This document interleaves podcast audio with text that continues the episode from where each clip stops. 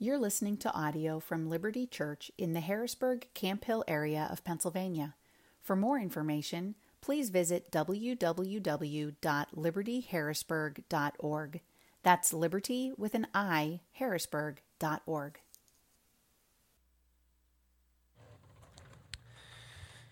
Thank you, Jordan, and good morning again, everyone.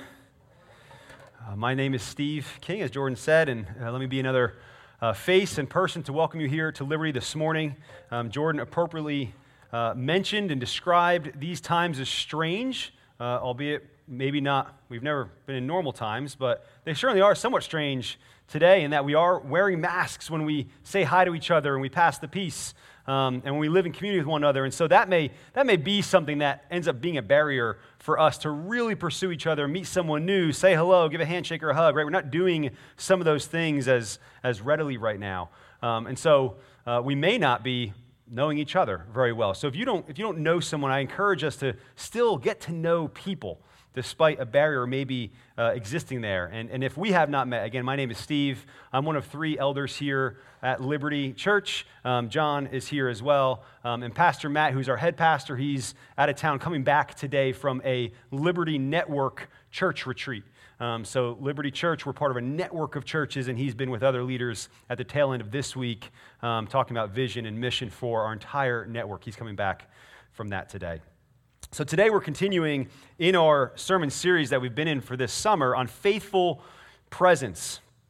We're exploring how faithful presence is an overarching theme of Scripture, a narrative woven into the history of God's people, wherein we see both descriptive and prescriptive ways by which we are to live that would rightfully be called faithful and righteous.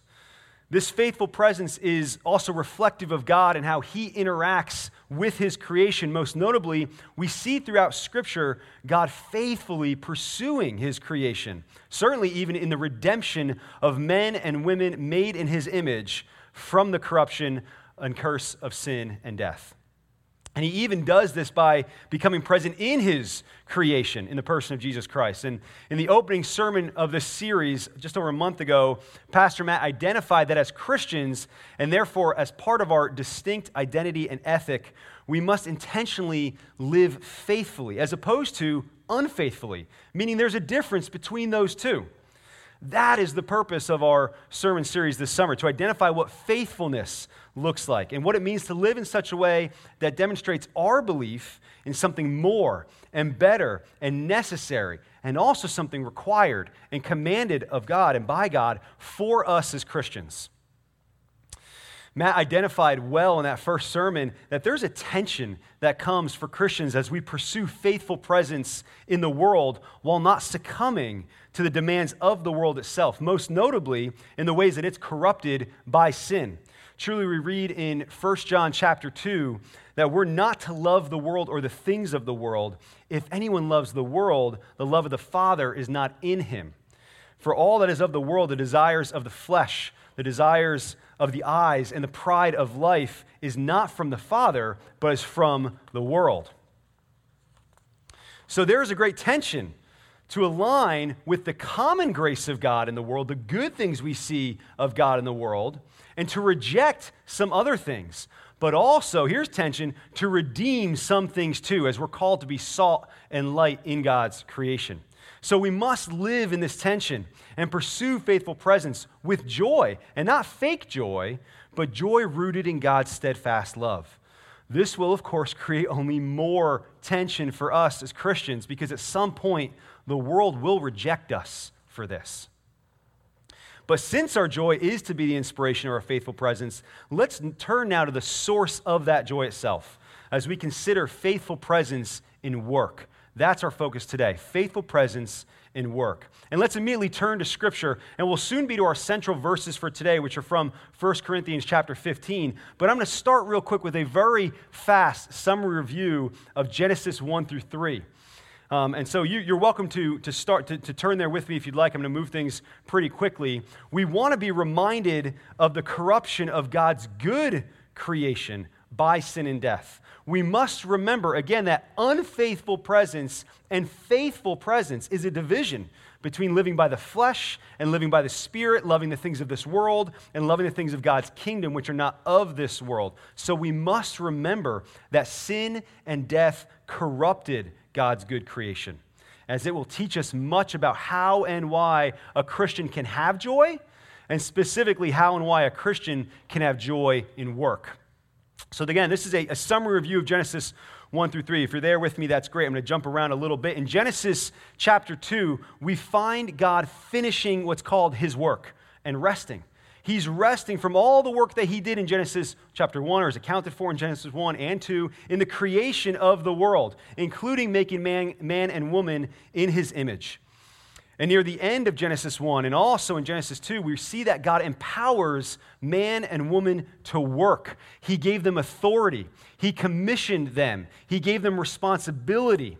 In Genesis 2, verse 15, it says, The Lord God took the man and put him in the Garden of Eden to work it and keep it. But then in Genesis 3, as a result of disobedience and deliberate disobedience of God's command, sin enters the world. And that's, that's on our behalf, right? Our deliberate disobedience. Sin enters the world, and God outlines the consequences of this corruption. In part, they are childbearing pains are intensified. The work of childbearing is full of agony and hard labor for women. Eating of the ground will be by means of painful labor by men. And bread will be eaten by the sweat of the brow, it tells us. Truly hard work. We also see sin's corruption bring the penalty of death as was warned about by God in Genesis 2:17. In Genesis 3 though, it describes that in our returning to dust, we're humiliated. For the ground which we work so hard to sustain ourselves is ultimately the place to which we will return. And that's in shame, nonetheless. So today, we're, we're not going to review now the entirety of God's work in pursuing men and women for redemption as shown in all of Scripture, but a summary of sin's corruption and our separation from God is helpful as we now turn to a specific example, a specific telling of the work of God in redemption, specifically in, and as it's accounted for us by Paul in 1 Corinthians 15. God's work of redemption is glorified in the work of Christ.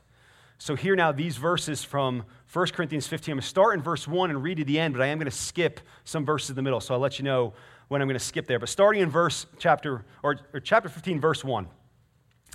Now, I would remind you, brothers, of the gospel I preached to you, which you received, in which you stand, and by which you are being saved, if you hold fast the word I preached to you, unless you believed in vain.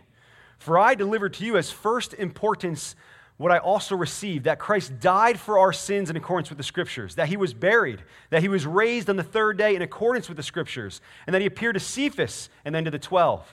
Then he appeared to more than 500 brothers at one time, most of whom are still alive, though some have fallen asleep. Then he appeared to James and then to the apostles. Last of all, as to one untimely born, he also appeared to me. For I am the least of the apostles, unworthy to be called an apostle because I persecuted the church of God. But by the grace of God, I am who I am. And his grace toward me was not in vain.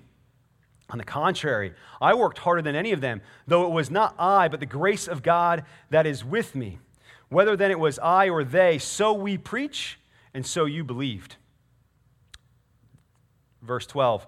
Now, if Christ is proclaimed as raised from the dead, how can some of you say that there is no resurrection of the dead?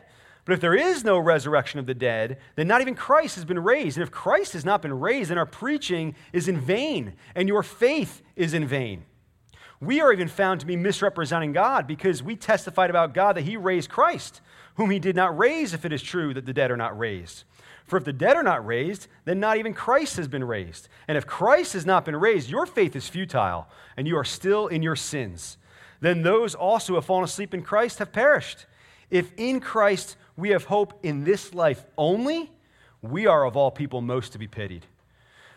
Verse 20, but in fact, Christ has been raised from the dead, the first fruits of those who have fallen asleep. For as by man came death, by a man has come also the resurrection of the dead.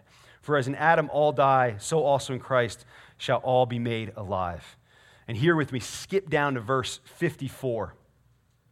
When the perishable puts on the imperishable, and the mortal puts on immortality, then shall come to pass the saying that is written Death is swallowed up in victory. O death, where is your victory? O death, where is your sting? The sting of death is sin, and the power of sin is the law. But thanks be to God who gives us victory through our Lord Jesus Christ. Therefore, my beloved brothers, be steadfast, immovable, always abounding in the work of the Lord, knowing that in the Lord your labor is not in vain. This is the word of the Lord. Thanks be to God. Please bow your heads as I pray for us. God, in your grace to us, you have given us your word. And by your word, we know of the victory we have through Christ. God, all of our praise and honor is due to you, for you have redeemed us into your kingdom. Encourage us by your word and spirit to have confidence in how we can live faithfully in glory to you and in witness to the world. Amen. In, faith, in, uh, in 1 Corinthians 15, Paul is giving an incredibly rich summary of the work of Christ and the work of God, specifically and exclusively, exclusively in highlighting how the work of Christ is redeeming men and women from the corruption of sin and the curse of death. And there are implications for faithful presence in our work as a result. Remember, too, that we're studying the revelation of God that is woven throughout Scripture. The Bible is not a reference guide where we can just look up the word work and find all we need to know in one or two paragraphs. When learning about faithful presence, we consider the entirety of Scripture. Nevertheless, we find principles throughout Scripture that do act as beacons of light, beckoning us to find clarity on doctrine and Christian living.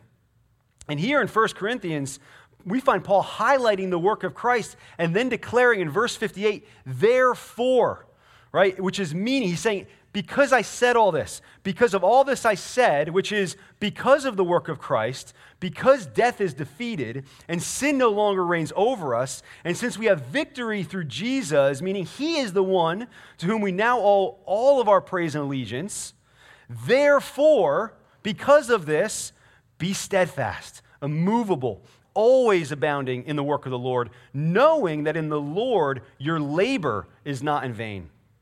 And as I said earlier, we can expect to find a distinction here between faithfulness and unfaithfulness. And Paul is highlighting that distinction. The work of Jesus now results in this encouragement and command. That there's a difference between before Christ did this and because Christ did this. And this is an entryway for us to consider what it means to, in response to the work of Christ and our redemption, to be steadfast, immovable, always abounding in the work of the Lord, knowing that in the Lord our work is not in vain. And Paul uses that term vain five times in just the verses we read today. For something to be in vain is for it to be useless, to produce nothing of value or nothing of fulfillment. If our belief is in vain, if God's grace is in vain, if our preaching is in vain, if our faith is in vain, or if our labor is in vain, it's worthless. It's not belief, grace, preaching, faith, or labor, that produces anything of lasting fulfillment. But Paul says that God makes these things not in vain because of the work of Christ. And our focus today is to show how our work is not in vain. So, how can we be faithful? In our work as a response to the work of Christ. I want to address this in two main segments, one of which challenges us when we're thinking too little of work, and one of, what, one of which challenges us when we're thinking too much of work. So, first, thinking too little of work in faithfulness to God. When I say thinking too little of work, I mean that we can have an, an indifference to work. Our work is in vain because we don't think it has much value to begin with. We disparage the work that we do or that others do. We belittle work or underestimate the importance and effect of work. We may even see it just as a necessary evil, a result of the fall, result of sin, and not something that has value within itself. And not just the results it produces, but the process of work. We don't believe the process of work can create joy and satisfaction for us, let alone be a source of joy and satisfaction for us. John Wooden, the famed men's basketball coach from UCLA from decades ago, once said that the journey is worth more than the inn. And that's his old school way in of saying hotel or destination, right? If we were to, go, if we were to travel to an inn. He believed that the process had far more value than arriving at the intended destination or the goal. And he used this as a concept in coaching his team through, long, through a long season of daily, grueling practices in hopes of arriving at that one day at the end where they could compete for or win a championship. And spoiler alert, he won 10. He's widely regarded as one of the most excellent coaches, even of process of all time. When we're indifferent to work, we believe quite the opposite, though that the ends may actually justify the means or only justify the means. Because arriving at the goal is all that matters. The process of work is valuable only if we arrive at the intended goal. This indifference can create apathy within us. There is a lack of concern, a lack of enthusiasm for work itself. Our approach is just to get through it or treat it only as a means as to get us to the next thing we want or the next place we want to be. We begin working for the weekend and treating work as a bridge from one fun event or dinner party or trip or night of watching TV shows to the next time we get to do that thing. We even develop a routine of calling Wednesday hump day, right? Because it's the middle of the week. And so after working hard for Monday and Tuesday, we've now crested and we can come over the hump of Wednesday, come all the way down. It's smooth sailing to the finish from here. And please hear me, calling Wednesday hump day is not in and of itself sinful. Right? But can we also see for a moment that the person who wakes up on Wednesday and thinks it's hump day still has 60% of the work week left? They haven't even started the third day of five, right? So there's so much time left to work. That should cause us pause, if nothing else, to evaluate our value of work and the opportunities it provides in and of itself. And related to apathy, indifference can cause sloth. And the Bible has much to say about sloth. Sloth is, of course, laziness and idleness and sluggishness. Our indifference to work, thinking too little of it, can cause, cause sloth to reign over our time and throughout our body. In the TV show The Office, there's an episode where a bunch of people are assigned to empty a truck into the warehouse, and it's not a job that falls within their usual responsibilities. These are the office workers coming down to the warehouse and emptying a truck. And there's one of the characters suggests that they try to form an assembly line to be more efficient in the task. And Stanley, one of his coworkers, whose character is always somewhat routinely sluggish, disagrees wholeheartedly and says, This is a workout the clock situation, right? meaning the process of this work is not important. All that matters is doing this until we get to, get, until we get to go home. Making it better had no value to him. That is sloth toward the value of work. And scripture warns us much about sloth, including in Proverbs 10, where it says, like vinegar to the teeth and smoke to the eyes, so is the sluggard to those who send him, to the person who is that person's boss. Proverbs 15 says, Slothfulness casts into a deep sleep, and an idle person will suffer hunger, right? There is little, if any, production to the one who is slothful. And Jesus in Matthew 25, in the parable of the talents, calls the person who is afraid of his work wicked and slothful and condemns him. Apathy and sloth are sins that take root in our indifference to work. When we think too little of work, our work is in vain because we don't think it has much value to begin with. So, what is a faithful response? What has the redemption of God made possible to combat this approach so we may have a faithful presence in this world by how we work? By what God has done through Christ, we can again see that work is a good gift from God that was commanded of us before sin ever entered the world. To work and to work well is to honor God. We should not think too little of a gift from God. Paul, who wrote this letter to the Corinthians, also wrote in Colossians 3 a somewhat well known charge to Christians that whatever you do, work heartily as for the Lord and not for men, knowing that from the Lord you will receive the inheritance. You are serving the Lord Christ, he says, in our work. And this passage glorifies that the work of Christ rolls back the corruption of sin, making possible a change in perspective and behavior from how sin reigned in this world to the hope we now have in our work in obedience to Christ. And then this passage in Colossians that I just referenced, Paul's addressing husbands and wives and parents and bondservants. And while today is not intended to address the presence of bond service during this time or any time, and truly I don't mean that, I don't say that as a way to gloss over it. As Christians, we must know the heart of God. And, and, and God commands us to at times, like I said before, we, we reject part of the world, we embrace the common grace in the world from God, we also work as salt and light to redeem. We need to redeem people from slavery to sin and slavery to sinful institutions. So let us be a church that's willing and eager to do that. But while today is not intended to address bond service as a whole, we do want to see that Paul shines, uh, shines light on the reclamation of work for all people, even to the point of seeing that work not only serves people in this world, but even more so, our joy in the quality of work serves God most and is rewarded more greatly by God than any worldly reward can be. And so, the fuel of our steadfastness, our immovability, and our abounding in the work of the Lord is joy, and it is joy in knowing what God has done in giving us victory over sin and the curse of death. This joy fuels our lives as Christians, including our work. And joy aligns us as well with the mission of God. As Paul writes in 2 Corinthians 5, we are ambassadors for Christ, working in the lives of others to bring them into reconciliation with God. That's what we needed reconciliation with God. And now we work as ambassadors to bring others into reconciliation with God so they may see and benefit from God's redemptive work. And this is true for our part time jobs and our full time jobs, our service to one another, our chores, or our simple tasks. This is true even when we think of work we're doing as ordinary, right? Maybe it's ordinary work we're doing at any moment, not something that would be described as exceptional. Back in the 1960s, when then President John F. Kennedy was touring NASA for the first time, he was walking down the hall and saw a man carrying a broom, and he was a custodian.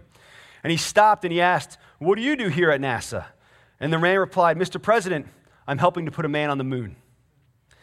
This man understood that he played a part, even a part that many would think too little of, in the grander mission of the organization for which he worked. He was a custodian, but NASA needed excellent custodians. In being united with Christ, because of the victory of God, we see ourselves as recipients of the mission of God, reconciled to God, and now also part of the mission of God, on mission with God.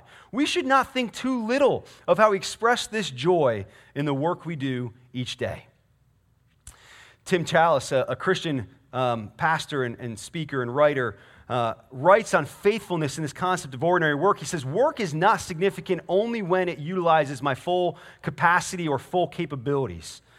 Work is not significant only when it offers an unusual challenge or special opportunity. Work is not significant only when it is measurable in dollars and cents or praise and compliments. Work has intrinsic significance because it gives me the opportunity to do something with joy, with joy in the Lord. I can do my work in such a way that it glorifies God, or I can do it in such a way that it dishonors Him.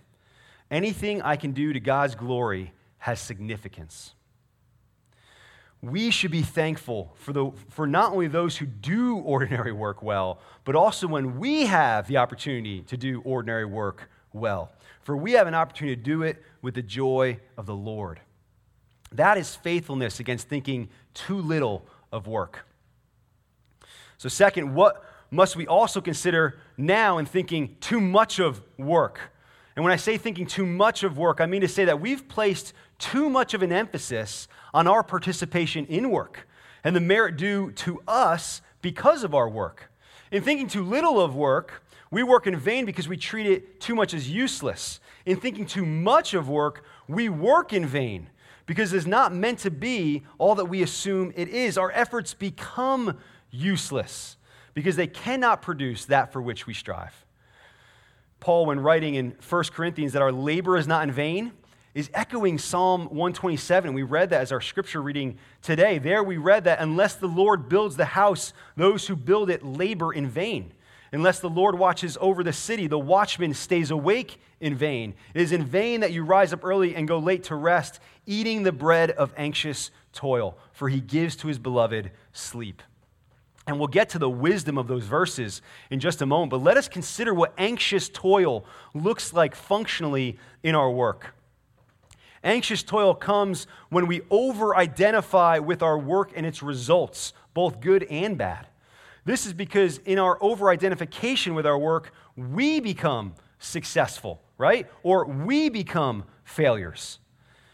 Tim Keller, in his book Every Good Endeavor, says if you're successful, it destroys you because it goes to your head. And if you're not, it destroys you because it goes to your heart. We become embodiments of the work itself, and our self esteem can be so wrapped up in what we do. This is so intertwined in our hearts and minds that it becomes commonplace for us to ask someone, What do you do? right, as a primary way of getting to know them. And again, that in of itself is not sinful right? But we can err too easily by equating who people are with what they do, just like we equate too easily who we are with what we do. We also, in over identifying with work, develop an overconfidence in our ability to make right decisions and produce successful results. So much so that we believe success is actually due simply or primarily or only because of the choices that we make our success or our drive to overcome, family, overcome failure also causes us to live to work instead of working to live.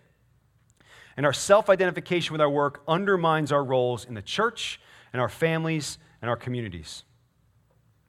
Now, separately, when thinking too much of work and over identifying with work itself, we can obsess over calling and vocation right? In a world full of metrics. And this is me preaching to myself. This is where I've seen myself struggle mightily in my life.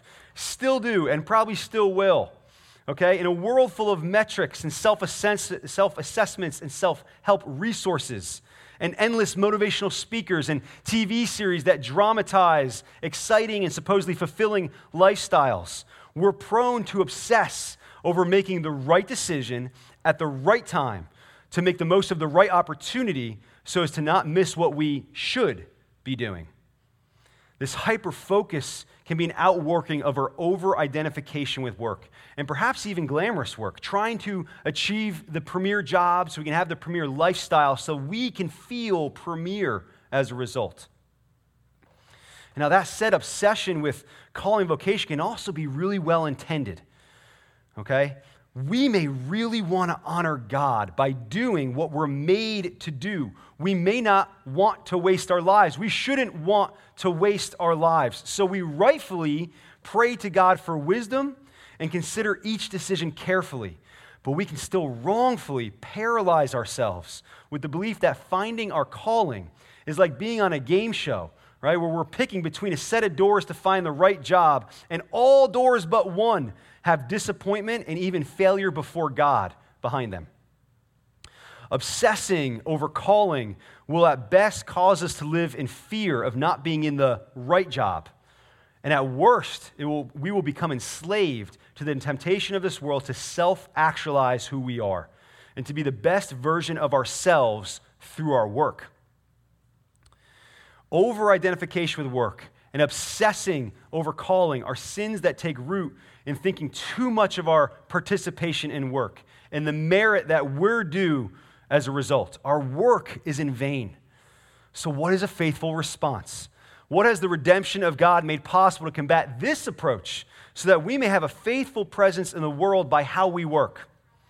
By what God has done through Christ, we can abound in the work of the Lord, as we're told in 1 Corinthians 15, not our own work, and join with God in the work that He is both doing and calling us to do. This is where the wisdom and joy of Psalm 127 is seen for Christians.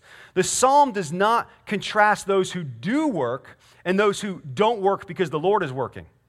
This is a significant point for us. We can't miss it. God is not calling us to not work, and certainly not to be slothful, as we referenced earlier.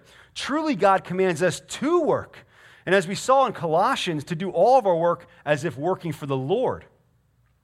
So, Psalm 127 is not instructing us to abdicate from work so God can be the only one working. Rather, this is a God saturated view of work in which we see God's power in creation and preservation, since we build and we watch over. If we do these things on our own accord and without trusting in the sovereignty of God, we, as the psalm says, rise up early and go to bed late and eat with anxious toil. That toil is a heavy burden and a heavy pressure to succeed. But if we do this with, with trust in God's sovereignty, we don't toil anxious, ra- anxiously. Rather, we experience sleep. And not just sleep as a recharge to then wake up and do it again the next day, but truly sleep as rest and submission to God, trusting that He is the decisive and ultimate laborer in and over what we do. Paul, earlier in this letter to the Corinthians in chapter 3, reveals this in addressing divisions within the church. As some were claiming superiority because their proximity to the work of Paul, and others because their proximity to the work of Apollos, Paul said it is neither of them who should be glorified. Rather, God is to be glorified because he gives the growth. And recognize this both Paul and Apollos are credited in working. Paul even compares himself to a skilled master who lays a foundation. But Paul says, We are God's fellow workers, and God is the one building. This partnership with God and the recognition that God is the foremost worker in and over our work gives us freedom from over identification with work. It gives us freedom to be successful and freedom to embrace humility. There is freedom for the Christian to be successful. Success is not something to apologize for, but it can become an idol if we over identify with it. But success can be good. After all, we want to be proficient in our jobs, just like Paul compared himself to a skilled master. There was no shame in that for him.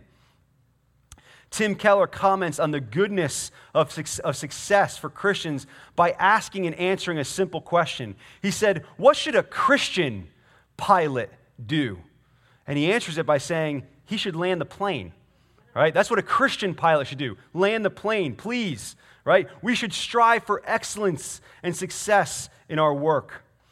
But our freedom to be successful must be hand in hand with humility. Writing again in Every Good Endeavor, Keller suggests there is great freedom in humility. He says that at every age, when he looks back to 10 years ago, he sees how much he didn't know then and how unkind he may have been to those around him as the result of that arrogance. And he says that ultimately, right now, we should recognize that we're still learning. God is still teaching us much about what we do in our work. Oh, and also, we're probably right now still prone to be a jerk. We just might have to take 10 years to look back on that and realize it again. So that should cause humility in us. We should have humility in our work. And this humility helps us understand what calling is and what calling isn't. And Keller provides helpful guidance here too in warning Christians not to think of calling as a singular measure or a simplistic choice between the right job and everything else.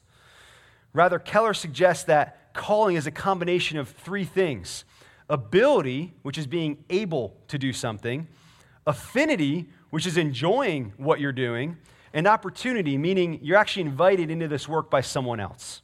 These three things can come in any order. You may find you have an opportunity to do something and then come to learn that you both like it and you're good at it.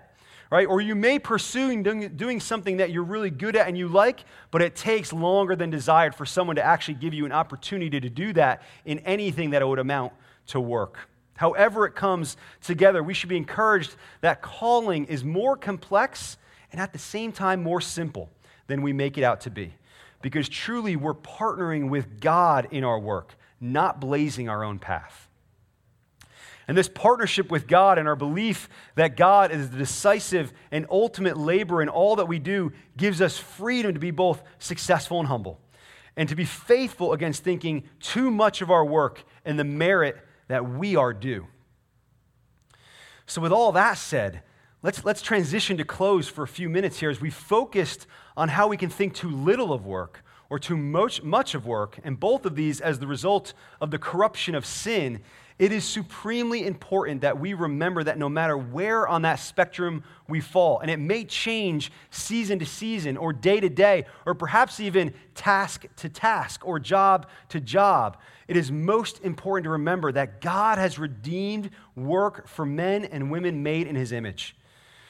Truly, God, through the work of Christ and the indwelling of the Spirit, has set men and women free from slavery to sin and also sin's corruption of our labors. God is restoring us. He's calling us back to the uncorrupted Imago Dei, the men and women made in his image and commissioned in the garden to work and keep his creation. Now, this process is not yet final, but it will be when Christ comes again, as Paul identified in 1 Corinthians 15, the perishable putting on the imperishable. In the present time, as commanded by Scripture, and as a consequence of Christ's redemption, we respond now in faithfulness in our work. And so, with all that we have already said this morning, I want to charge us also in one specific area that our faithful work includes a commitment to good and moral work. For indeed, God desires for us to do good and moral work. That is joyful work, yes, but also kind work and loving work and honest work. Work ultimately that points people to God Himself. When people see the joy, integrity, energy, and pursuit of excellence with which we work, they see the character of God and may also learn of the hope we have in Christ. And isn't that what God calls us to as ambassadors? Right? That we would help others become reconciled to God. Just demonstrating our good and moral work is not enough. We do, as ambassadors, want to reconcile people to God. But it starts with doing good and moral work. So our world needs this, as it has since the day that sin entered the world. God has not sat back and let it unravel. He has worked for the good of his creation, and we are now working for the good of his creation. In The Abolition of Man by C.S. Lewis, Lewis writes about the moral irony that exists in our culture, wherein the world demands qualities that are themselves made impossible to obtain. When school shootings occur, or when lives are degraded by prejudice and racism and murder, when children are abandoned or trafficked, when ethnic groups around the world are enslaved, when governments act corruptly, and when people slander one another. The world demands values. The world demands justice. The world demands atonement, does it not? The world demands morality. We see this all around us right now. All of this supposedly via objective truth. But we quickly see how objective becomes subjective to the world's standards, and how many refuse to bend a knee to Christ, who declared He is the way, the truth, and the life. Lewis writes that the world, in this moral irony, removes the organ, that is, the heart of morality, but demands the function, that is, morality itself. And it should not be lost on us as Christians that we're told in Ezekiel that God gives the faithful new hearts. And in Ephesians, we're told that we are God's workmanship, created in Christ Jesus for good works, which God prepared beforehand that we should walk in them. The world removes the organ, but demands the function. As God's people via the Spirit in our work, we are the organ, the heart of God, and we provide the function the good works. So, in our work, in our homes with one another, in our children, in our full time jobs and part time jobs in the workplace, in our hobbies, our chores, in our mundane tasks, we must not think too little of work because God gives work value. And we must not think too much of work because God is the decisive and ultimate laborer. And we must do good and moral work because it reflects God and He has made us ready for it. Our culture needs the fruit of the Spirit to be evident and on display in our work. And we can know that because of the work of Christ, that work that we would do, it is not, it is never in vain. Amen? Amen. Bow your heads as I pray for us. God, we praise you for your work and the work that Christ accomplished the work now that the Spirit does in the hearts of believers to reconcile us to you. We live in sin, we are corrupted by sin, but by the work of Christ, we are redeemed. We are your people. You call us your sons and your daughters, and you call us to work in response. God, I pray that we would see the value in all work, that we would recognize that you are the decisive and ultimate labor in the work being done in us and through us for the good of the world. God, help us to do good and moral work, to submit ourselves to living by the Spirit, to being faithful in our presence in this world. Amen. Thank you for listening to audio from Liberty Church. To learn more about our church or to listen to previous recordings, visit www.libertyharrisburg.org.